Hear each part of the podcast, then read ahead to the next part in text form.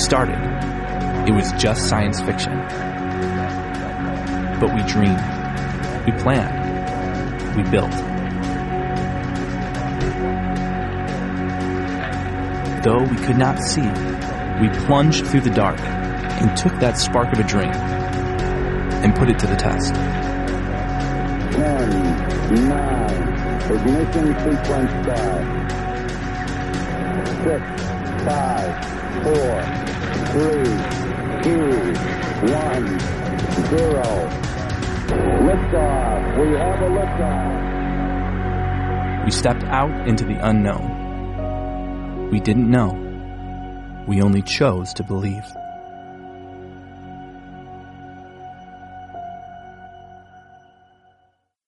All right, brand new series. Uh, we're calling Hard to Believe. And let's just be honest, let's just be straightforward. There are some things that you and I believe as followers of Christ that are hard to swallow. I mean, I mean, we get it when people who aren't where we are, haven't decided what we've decided, haven't believed what we believe, look at us and go, are you kidding me? I mean, really? You believe that? I mean, let, us just be honest. A man gets swallowed by a whale, spends three days and three nights in a whale, the whale spits him up and he's still alive. That's hard, right? That's hard to believe. Uh, God is taking the children of Israel out of Egypt. They get to the Red Sea, and uh, as they're there, uh, all of a sudden God just takes the water, stands it up on end, and the ground that's been underwater for thousands of years is instantly dry so that all of the Israelites can drive their chariots across. That's hard, right? That, that's a stretch. Daniel gets thrown in a lion's den and nothing happens. And guys, just be honest. Uh, there are some parts of scripture that you and I look at and, and truly so, and others would look at and go, hey, that's, that's a little bit rough. So here's the question. When you and I became believers, when you and I followed Christ, did we in that moment take our heads off? Did we, did we sabotage our intellect and then take some blind leap of faith in trust that really has no justification? It, it just, it, it just has nothing but absurdity attached to it. And so what we're going to unpack today, the hard to believe is, is the Bible and all of that it says, everything that it tells us, is it accurate? Is it truthful when it tells us that? Or is the Bible simply a book composed by some really nice people, good people, trying in their best efforts to kind of nudge you and I toward God? And, and have they just written some helpful things as we go on that journey, but it's not God inspired. It's not inerrant in its context.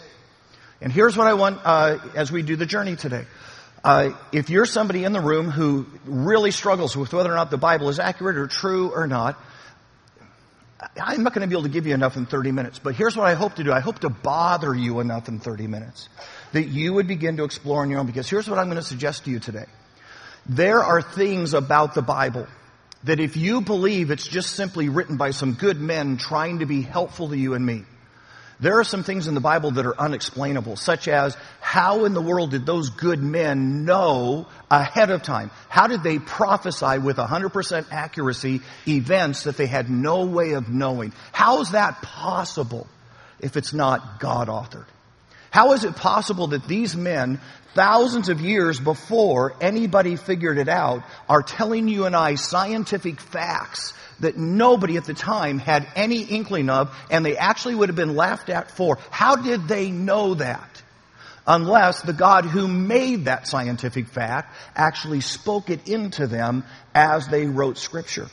And I'm just going to suggest to you that if you land in that moment today where you go, hey, I just think the Bible is a good book written by some good guys, you're going to have a difficult time explaining how prophecy and science commingle within scripture and these men knew something they had no business knowing.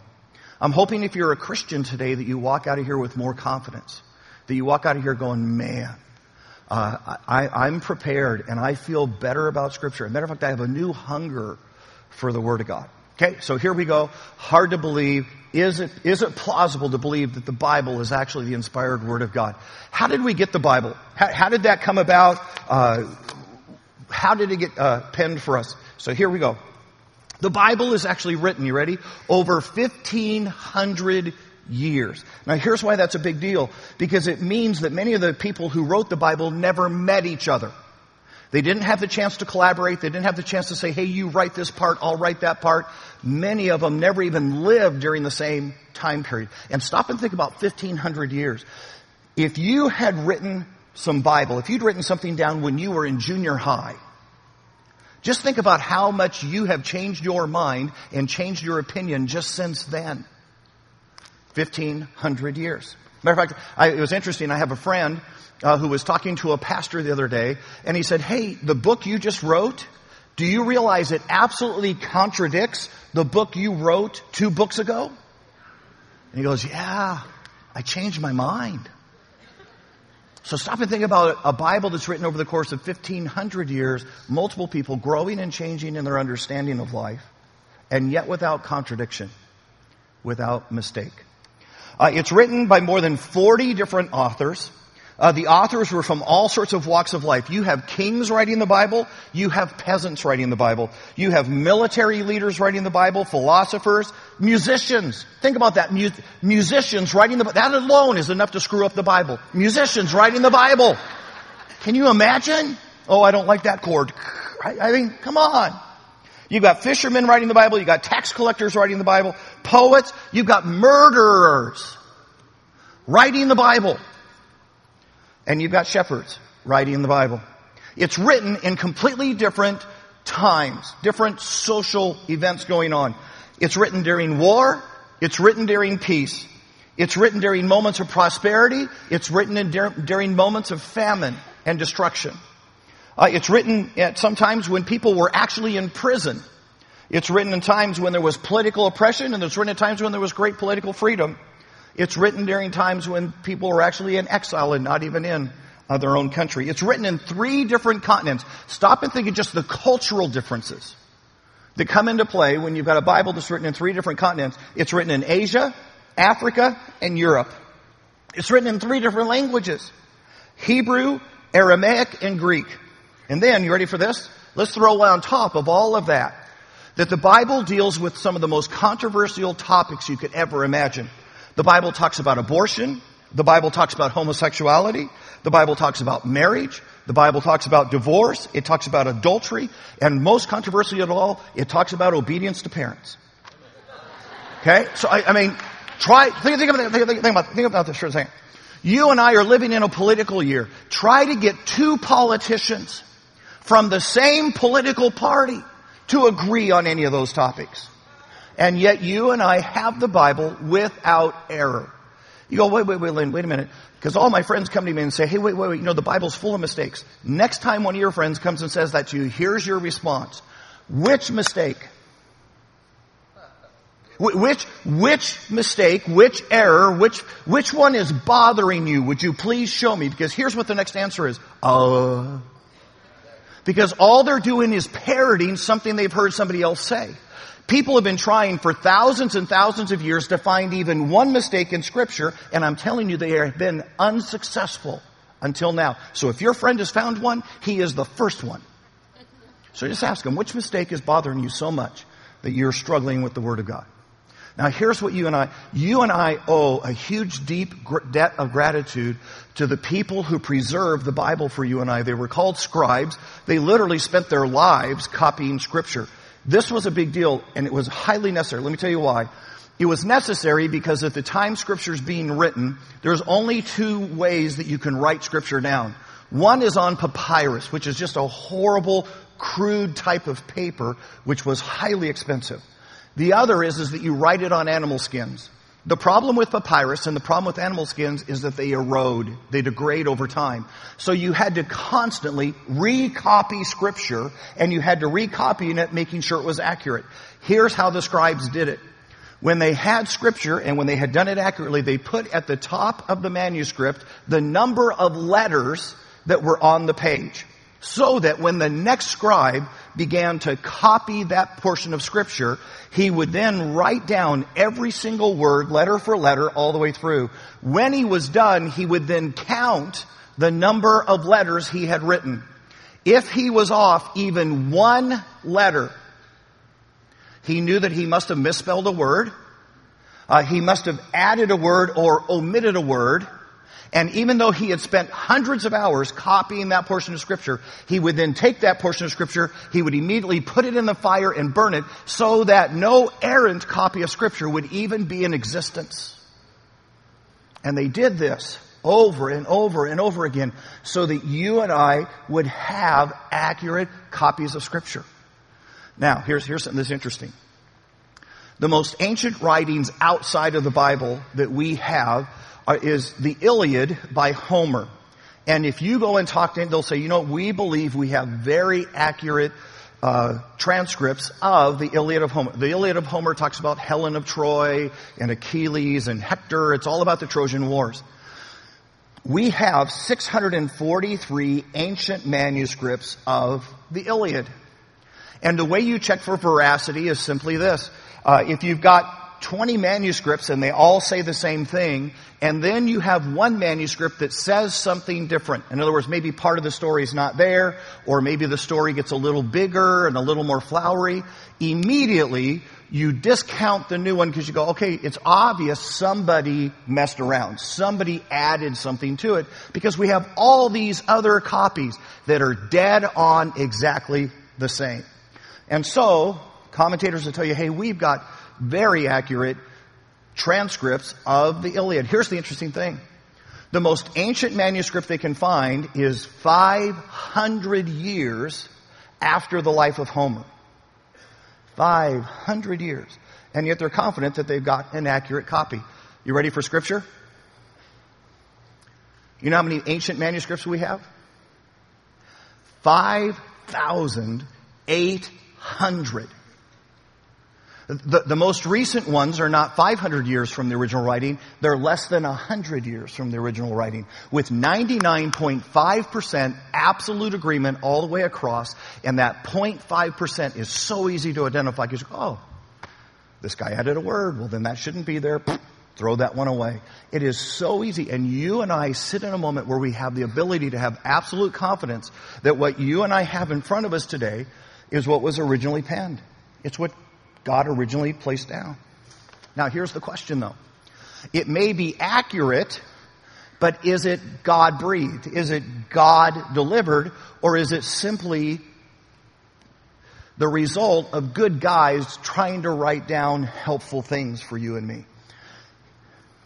I think there are two things that today I just ought to nudge you and I hopefully in the right direction on this conversation. If you think it's just good guys writing good things, then I think you have to wrestle with prophecy and I think you have to wrestle with science and how the Bible is able to land both those topics perfectly. Okay? So let's talk about prophecy for a moment. Grab your Bibles, go with me real quick to book of Isaiah. This is going to help. Isaiah. If you're not sure where, where it is, if you take your Bible and go to the middle, uh, you're going to find this, uh, probably the book of Psalms and maybe the book of Jobs. The book of Jobs isn't what you think it is. Just keep going. It's not going to help. Um, go to the middle, turn to the right. You're going to find the book of Isaiah. Here's why this is a big deal. Because Isaiah chapter 53 is a prophecy about Jesus Christ. And in it, it describes the crucifixion of Christ. Critics assailed Isaiah 53 for years and years. They said, look, look, this is an obvious, this is an obvious moment in which the Bible has been manipulated and fraudulent. Because, because, because, you ready for this? It describes crucifixion and Isaiah lived 200 years before the Romans even invented crucifixion. So how could he describe crucifixion when it hasn't been invented yet? On top of that, much of what Isaiah 53 talks about are events in the life of Jesus you could have never known unless you'd been there. And much of the theology in Isaiah chapter 53 is New Testament theology. It doesn't appear anywhere else in the Old Testament. So they said, look, here's the deal. It's obvious. Here's what happened. Somebody living after the time of Jesus Christ, hearing the story of his crucifixion, having watched the church develop New Testament theology, went back, wrote Isaiah 53 and slipped it in and pretended that Isaiah wrote it. Okay? And let's read it real quick because you're going to understand why they went, you know, this is just impossible for someone to know before it actually happened. Here we go. It's Isaiah chapter 53, starting in verse 1. Who, who has believed our message and whom has the arm of the Lord been revealed? He, talking about Jesus, grew up before him like a tender shoot, like a root out of dry ground. He had no beauty or majesty to attract us to him, nothing in his appearance that we should desire him. He was despised and rejected by mankind, a man of suffering and familiar with pain. Like one from whom people hide their faces, he was despised and we held him in low esteem. Surely he took our pain and bore our suffering. New Testament theology. Yet we considered him punished by God, stricken by him, and afflicted. Watch verse 5. But he was pierced for our transgressions. How in the world, they said, how in the world would someone be describing the piercing of crucifixion when crucifixion hasn't even been invented? He was pierced for our transgressions. He was crushed for our iniquities. The punishment that brought us peace was on him, and by his wounds we were healed. We all like sheep have gone astray. Each one of us has turned to our own way, and the Lord laid on him the iniquity of us all. He was oppressed and afflicted, yet he did not open his mouth. Remember at the trial of Jesus, what did he do? He stood in silence. And they'd say, how, how would anyone know about the trial of Jesus unless they're writing after the trial of Jesus? He did not open his mouth. Verse 8, uh, by oppression and judgment he was taken away, yet who of his generation protested? For he was cut off from the land of the living. For the transgressions of my people he was punished. He was assigned a grave with the wicked and with the rich in his death. What happens after Jesus died? Who takes the body of Jesus to his own grave? Nicodemus, a rich man. Though he had done no violence, nor was any deceit found in his mouth, yet it was the Lord's will to crush him and to cause him to suffer. And though the Lord makes his life an offering for sin. And skeptics and critics said, see, I mean, uh, how obvious is that that somebody after the life of Jesus is now writing about those events and sliding it into Isaiah 53? You ready for this? You love a little Bedouin boy in 1947. In 1947, a young shepherd boy out taking care of his sheep just around the Dead Sea area. And if you've ever been there, it's just absolutely arid. It looks like Nevada after the nuclear bomb testing. It's a horrible place. But all sorts of little hills. But you want to know the wonder of a really, really dry place like that? Manuscripts last. And a little Bedouin boy herding his sheep, one of the sheep went up the hill. He picks up a rock to throw at the sheep so the sheep will come back down the hill. The rock misses the sheep and all of a sudden he hears, and he goes, whoa, whoa, whoa, whoa, whoa, that wasn't a sheep. He goes up the hill to investigate. He finds one of what will eventually be 11 caves filled with literally hundreds of manuscripts. Within those manuscripts, anyone want to guess? Book of Isaiah. Proving that Isaiah wrote his words 400 years before the death of Christ and 200 years before the Romans even thought of crucifixion. If God's not helping Isaiah write that, help me understand that. When Jesus is here on earth, uh, Jesus ends up fulfilling, you ready for this? 353 prophecies. How's that possible? 350. How, how, many of you know of a guy named Nostradamus? Okay, all right. So Nostradamus, everyone's making a big deal. Man, how could this guy write what he wrote? He seems to have written something about Hitler and Germany and all that stuff. And how does he do that? Anybody know the success rate, the accuracy rate of Nostradamus? This guy everybody's getting freaked out about. Anybody know? Nine percent. Nine percent. Guys, I'm thinking if I put my mind to it, I could almost get to nine percent. I'm, I'm sitting behind a car the other day and I'm going, dude, that guy's going to hurt somebody. Somewhere in his lifetime, you think I'm not going to be right about that? Right? 9%. And they're all free. They're going, man, how could anyone guess this 9% because it's going to be right? So that means, think about this. If that's true, if 9% is a big deal, then what if the Bible was 90% accurate? That, that'd be 10 times better than the guy we're getting all freaked out about. You want to hear something remarkable? The Bible holds itself to an even higher standard than that. The Bible holds itself to a standard of 100% accuracy. Matter of fact, here's what the Bible says. If somebody claims to prophesy, if someone claims to tell the future, and they miss one thing, they get one thing wrong, take them outside the city and stone them to death. When's the next time you want to tell somebody, God told me? One thing wrong, you stone them to death because here's what scripture says. Because if they get one thing wrong, they're not from God. 100% accuracy required. 353 prophecies in the life of Jesus fulfilled. There's a mathematician by the name of Stoner. He said, you know, you got to be able to calculate this. What are the odds that somebody could fulfill those prophecies? Here was the problem he got. Some of the prophecies don't work mathematically, such as, how do you, how do you mathematically decide the virgin birth? I don't know. I mean, one in the quadrant, I don't know what number would that be? But he was able to get nine different prophecies about Jesus that worked mathematically, such as born in Bethlehem. Because all you do then is say, okay, in the history of the world, what percentage of people have ever been born in the town of Bethlehem? Because scripture clearly said before Jesus was ever born, he'd be born in Bethlehem. What's the percentage of that prophecy coming true? Stoner was able to identify eight prophecies out of 353. Eight that he could mathematically calculate. Anybody want to guess what the number was he came up with as the odds that any one man would be able to fulfill the prophecies of Jesus? One to ten to the 17th power. Got any mathematicians in the room? Okay. This is not going to be helpful then. Okay, so let me just say this. Let me say this. That is a big number. It's a crazy, it's 10 with 17 zeros. And maybe this, you ready for this? Even if you take an evolutionist, most generous dating of when they believe that humankind first appeared on the earth. So you go back hundreds of thousands of years and take the population. The earth has not had enough people yet for that to happen one time by accident.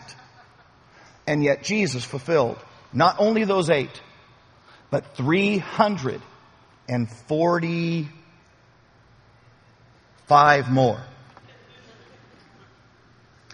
If you think the Bible was written by good men, trying to be helpful, explain to me 100% accuracy in prophecy. If it's not God, whispering in their ears as they write. See, I'm going to suggest to you that there's only one author of the Bible. There just happen to be 40 transcribers.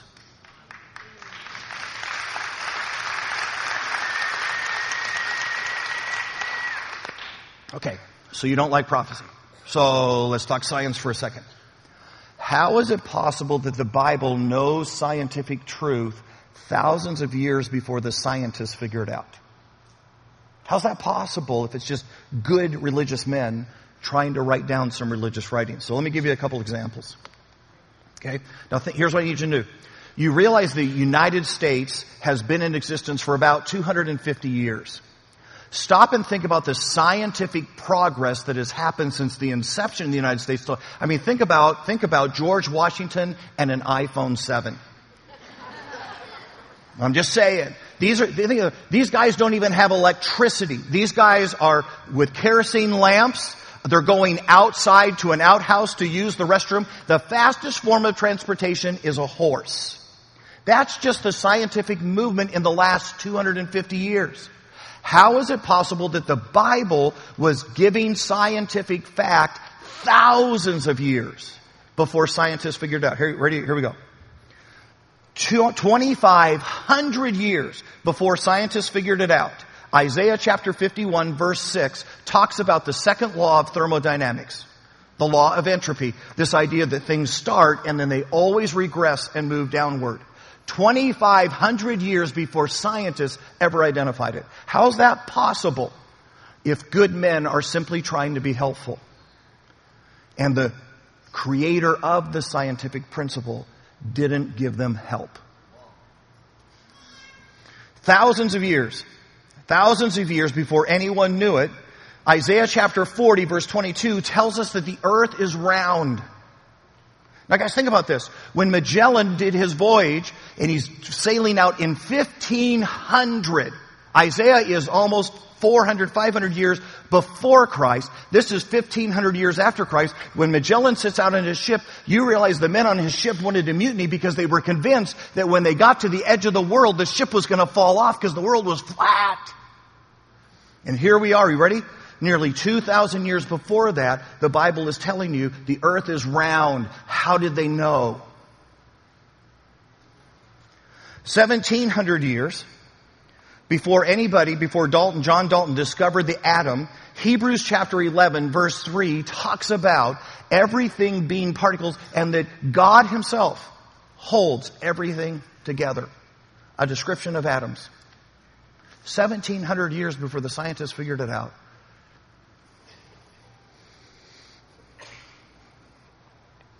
Thirteen hundred years uh, before anyone uh, proposes it, Job tells us that the earth is suspended in space.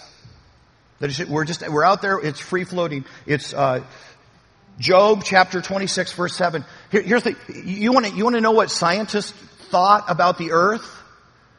At the time Job was written, they believed the earth was riding on the back of a turtle. So imagine Job saying, no, no, no, the earth is suspended in outer space. And they're all laughing, ha ha ha, we know about the turtle. Are you kidding me? How does Job know that if he's just a good man trying to be helpful? It's because the creator of the universe who suspended that earth in outer space whispered in his ear and told him what to write. So here's what I'm just going to say. If you're here and I get it, I get it, I get it. And you've been skeptical at the word of God. Look, look, I get that I haven't convinced you yet. I'm hoping I bothered you. I'm hoping that you won't commit intellectual suicide and simply just say, oh, I'm just going to believe what others have told. Investigate. Investigate. Come up, explain to me how good men trying to write good things would know this if God wasn't helping. Just, just be true to your intellect and investigate. I'm going to suggest that those of us in the room who are Christians, you and I have got to go a step further in this conversation. Because if this is the Word of God, if we believe that, then that changes everything for us. Matter of fact, grab your Bibles real quick. Go with me to 2 Peter. So go to the back of your Bible and then work to the left. Don't go very fast because you're going to pass 2 Peter. 2 Peter chapter 1 This is what the Bible says about itself. Okay? Big deal. Here we go. This is what the Bible says about itself. 1 Peter chapter 1, starting in verse 20. Above all, what does above all mean? This is the most important thing. Above all, you must understand that no prophecy of scripture came about by the prophet's own interpretation of things. This isn't some guy named Fred going, well, you know, let me just write down some helpful thoughts. No guy, none of the authors of the Bible were doing this in their own strength and their own independence. For prophecy never had its origin in human will, but prophets, though human, spoke from God as they were carried along by the Holy Spirit. And it says, look, here's what the Bible says about itself. It says, these are literally the words of God. Matter of fact, 2 Timothy says, 2 Timothy chapter 3 verse 16 says, the word of God is God breathed. That as these men wrote, they could feel the breath of God and they heard His word. That's how they wrote it. It's God breathed. Now here's why that's a big deal. If the Bible claims to be the very words of God, you've only got a couple options. One is you don't believe that which means you believe the Bible is a lie. And I'm just saying to you today, if you're a Christian and you believe the Bible is a lie, then shut it, walk out of here, and call it done. Because you have no business following a book with lies. It's not worth your life. The only other option you have is that the Bible just told you it's true. Which means that you and I would then be compelled to follow what it says. See, there, if you're a Christ follower, there is no middle ground on this topic. You, it's either, it's either errant and broken, so let's walk away from our faith, or it is the Word of God and let's live our faith. Second piece. Grab your Bibles again. To Matthew chapter 5. So again, if you closed them just now, go to the back of your Bible, work to the left. It's Matthew chapter 5. This one, this one is the biggest deal of all. Matthew chapter 5. Here's why. It's what Jesus said about the Bible. It's what the guy that you and I claim to follow said about the Bible. Which makes it a really big deal. Here's what Jesus said about scripture. Matthew chapter 5 verse 17. Do not think that I have come to abolish the law or the prophets. I have not come to abolish them, I came to fulfill them. For I, for truly, I tell you, until heaven and earth disappear, not the smallest letter or the least stroke of the pen will by any means disappear from the law until everything is accomplished. Think, here's what Jesus, think about this. Jesus just said, it is more likely that heaven and earth fade away than it is that anything in the Word of God fade away. He says the smallest stroke of the pen, the actual original says jot and tittle. Englishise it. Jesus just said, it is more likely that heaven and earth would cease to exist than it is that the crossing of a T or the dotting of an I in the Word of God would be found to be a mistake. That's what Jesus said. Okay, so let's go a little further because he's not done yet. 19. Therefore, anyone who sets aside one of the least of these commands, anyone who goes, you know what, I think that's cultural. That's not what God intended. No, no, no, no, no, no. I, I don't need to believe that because I don't like that piece of, if I were God, I would have never said that. He who sets aside even the least of these and teaches others that way will be called least in the kingdom of heaven. But whoever practices and teaches these commands will be called great in the kingdom of heaven. And Jesus, look here, Jesus just said to you and me, this is the word of God, and you and I have no right to ignore or delete portions that we don't like. Which means, ready for this? This is why this one's big. Either, either Jesus lied to us when he said this was the word of God. Which if he did means he's not Messiah. We're all done. Or Jesus made a mistake.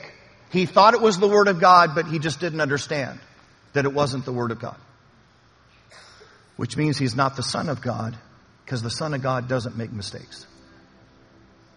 Or Jesus is exactly who he said he was. He's the Son of God come to earth, and he just told you what the Bible is. And this is why this is a big deal for you and I who claim to follow Jesus. If this is the Word of God, how come you and I keep picking and choosing which portions to obey? How come you and I believe we can look and go, you know, come on, God, come on. You're really saying that about divorce. You're really saying that about giving. You're really saying that about my enemies. I pass. If this is the Word of God, and you and I are followers of Jesus, how is it possible that we selectively follow? And isn't it true that any person who would ever criticize us, any person who would say, hey, uh, you don't believe the Bible, and you and I go, no, no, I believe the Bible, then why don't you obey the Bible? And wouldn't their criticism be legitimate?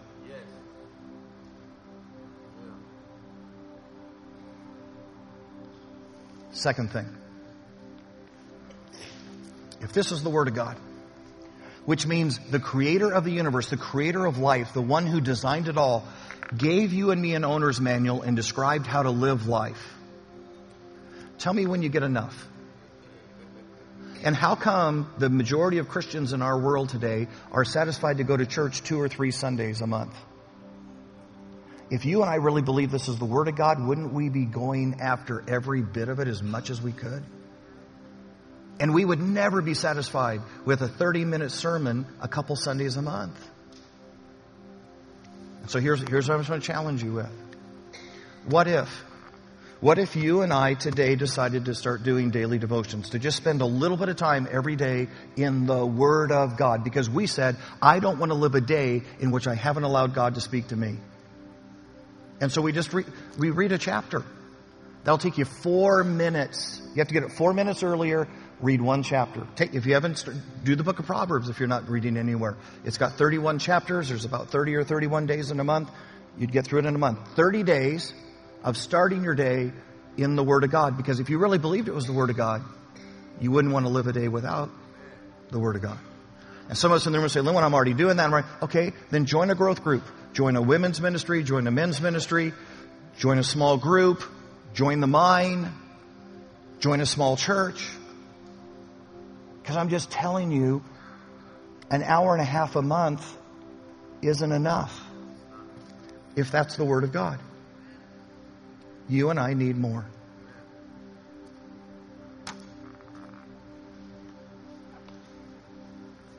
David said this. King David. He said, Thy word have I hid in my heart that I might not sin against thee. He also said, Your word is a lamp unto my feet and a light on my path. And you get what he's saying in that moment? He's saying, Look, every decision I make, I put the light of your word on it so that I know exactly where to place my foot. Can you imagine if you and I did that for 30 days? That we did nothing that was unbiblical or unscriptural for 30 days? Thy word is a lamp unto my feet. Let's pray. Hey, dear Lord Jesus, we come to you and we just have to be honest. Uh, we've neglected our Bibles. We may be one of the biblically most illiterate generations of all time, and yet we claim to follow you. And God, I just, I just pray for those in this room right now who maybe are on the front side of faith and haven't made a personal decision. God, I, I just pray that they're bothered enough by the discussion we've had today that they would go do the study. They would do the research to find out if what we've claimed today is true or not before they would throw the Word of God away. But I pray more for Christians today that we would be people of the Word, that we would not take for granted the fact that you gave us the directions for life and that 30 minutes a couple Sundays a month is not enough of God's Word in our lives. And that we would just today up it. We would just step in to learning and obeying and following the Word of God even more. And this I pray in Jesus' name. Amen.